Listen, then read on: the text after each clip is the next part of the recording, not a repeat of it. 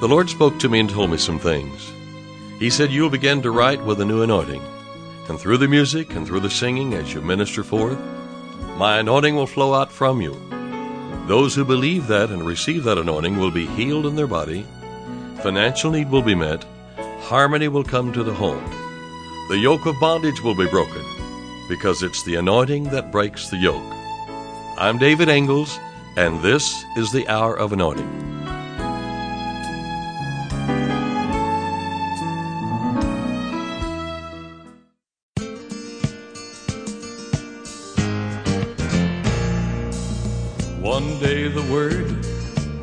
Walking down the road on his way to Jairus' house. And a certain woman with an issue of blood heard that he was healing, doing good.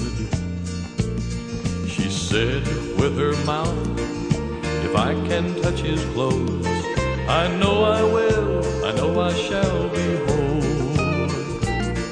She crowded through the crowd, ever so bold. She touched him and she was made whole. She laid hold on the word, she laid hold on the word, and it worked for her. Yes, it worked for her. She laid hold on the word,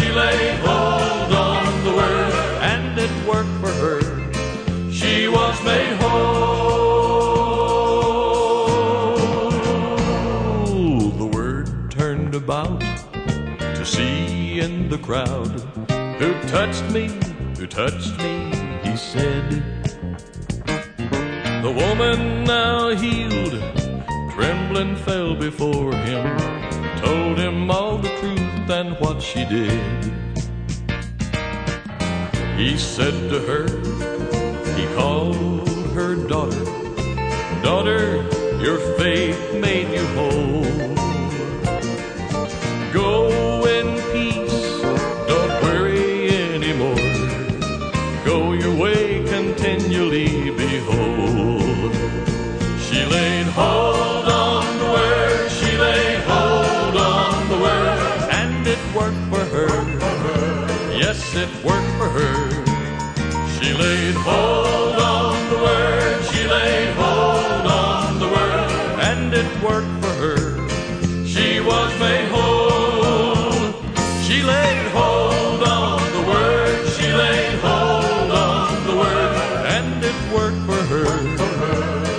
it worked for her. She laid hold on the word, she laid hold on the word, and it worked for her. She was made whole. Yes, it worked for her. She was made whole.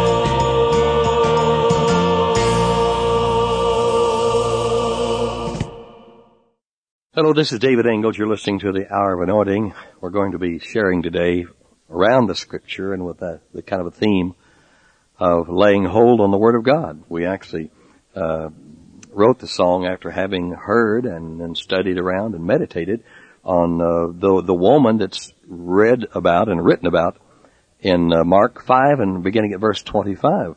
And actually twenty four it says, "And Jesus went with him. Much people followed him and thronged him." So that is, he went with a man that uh, Jairus by name.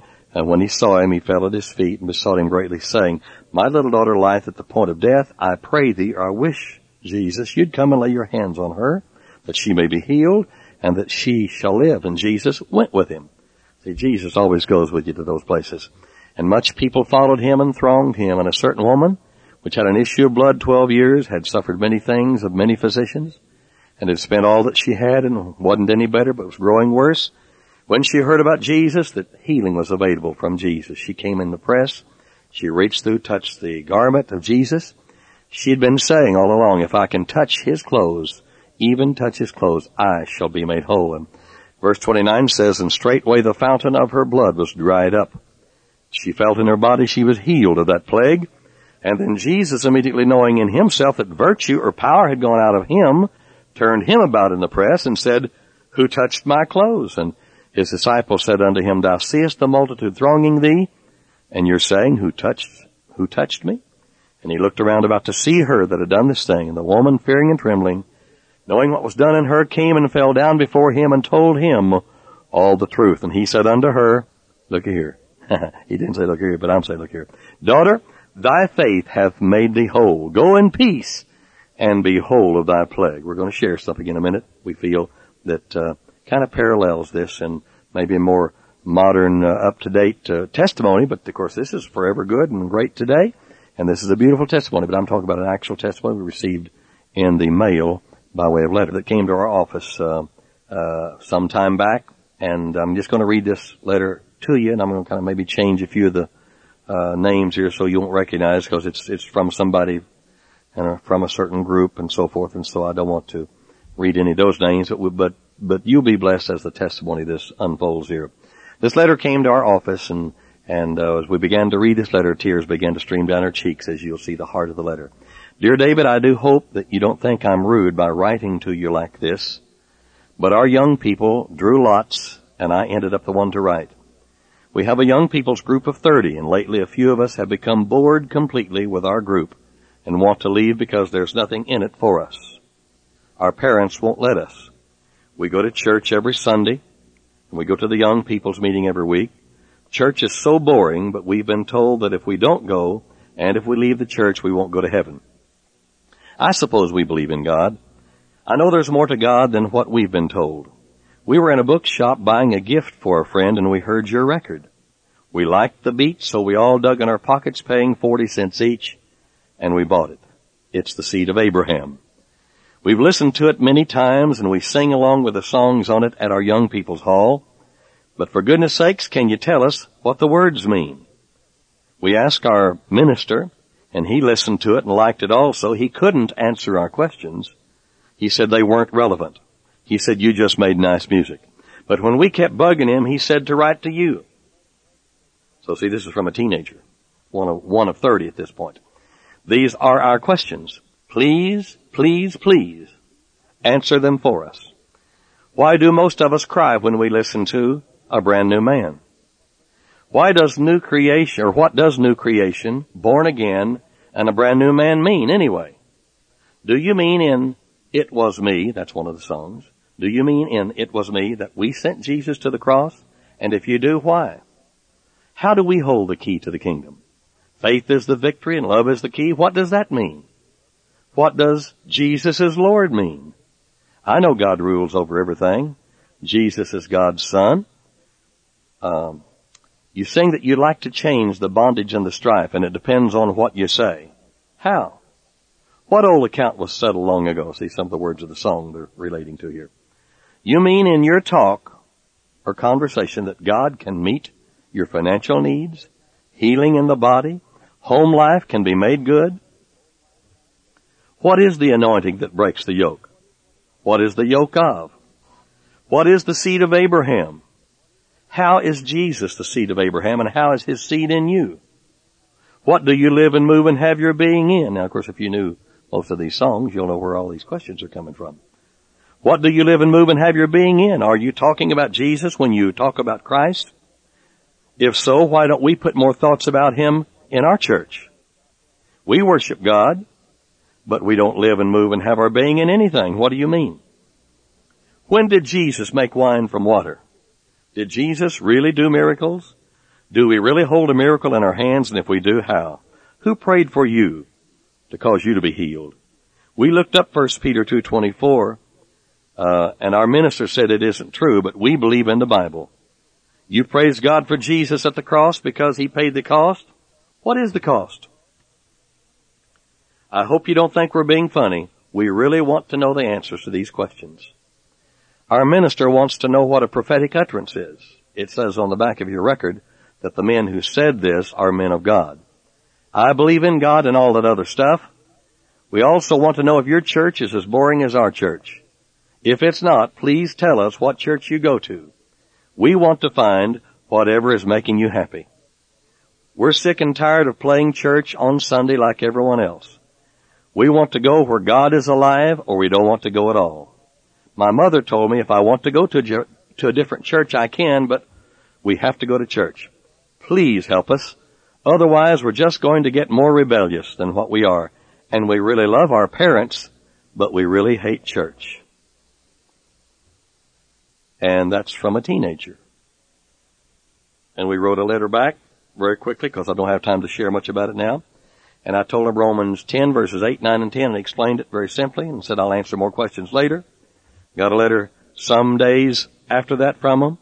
And then the greeting on that letter said, praise Jesus, He's real. Maybe I can share that with you on another broadcast and share the entire letter that was written back because what happened is, uh, they followed the instructions that I wrote in the letter in their youth hall and they argued for two hours. It just couldn't be that simple.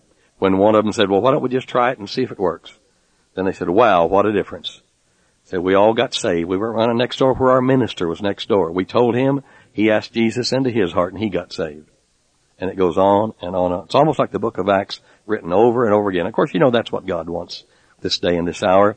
For us to be so full of the Holy Spirit, that is believers, to get so turned on and kindle the coals of fire, let the fire blaze up by the Holy Spirit of God, that we'll be a blessing to people. We'll reach out to them, let them know about the goodness of Jesus and how that He's the Savior and that their life can be changed by receiving Him as the Lord and Savior of their life. My friend, if you're listening today, you're not saved. I'm going to pray this prayer. You can pray this prayer repeating the words out of your heart from, but say them out loud with your lips, at least whisper them or make some sound with your lips. Pray this prayer as I lead you and you'll be born again. Say this with me. I believe in my heart Jesus Christ is the Son of God. I believe that God raised up Jesus from the dead for my benefit to justify me. From my heart and with my lips, I say, Lord Jesus, come into my heart and make me a new creature. I receive that right now because I have. Father God, I do call you Father. I thank you that I am now born again. Amen. I'm David Ingles, and you've been listening to The Hour of Anointing. If you enjoyed today's program, please take a moment and let me know. One way is through a quick email.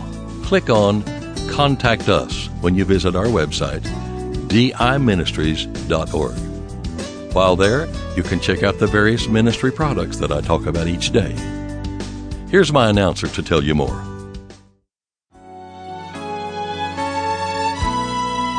To order David Ingles products, including music CDs and downloads, soundtracks, and songbooks, call us toll free at 1 877 34 Radio or visit us online at diministries.org. And while you're there, check out audio archives of past programs, including today's broadcast. Our mailing address is David Ingles Ministries, P.O. Box 1924, Tulsa, Oklahoma 74101. When writing, please include an offering for radio time along with the call letters of this station. Tune in weekdays at this same time for the Hour of Anointing with David Ingles.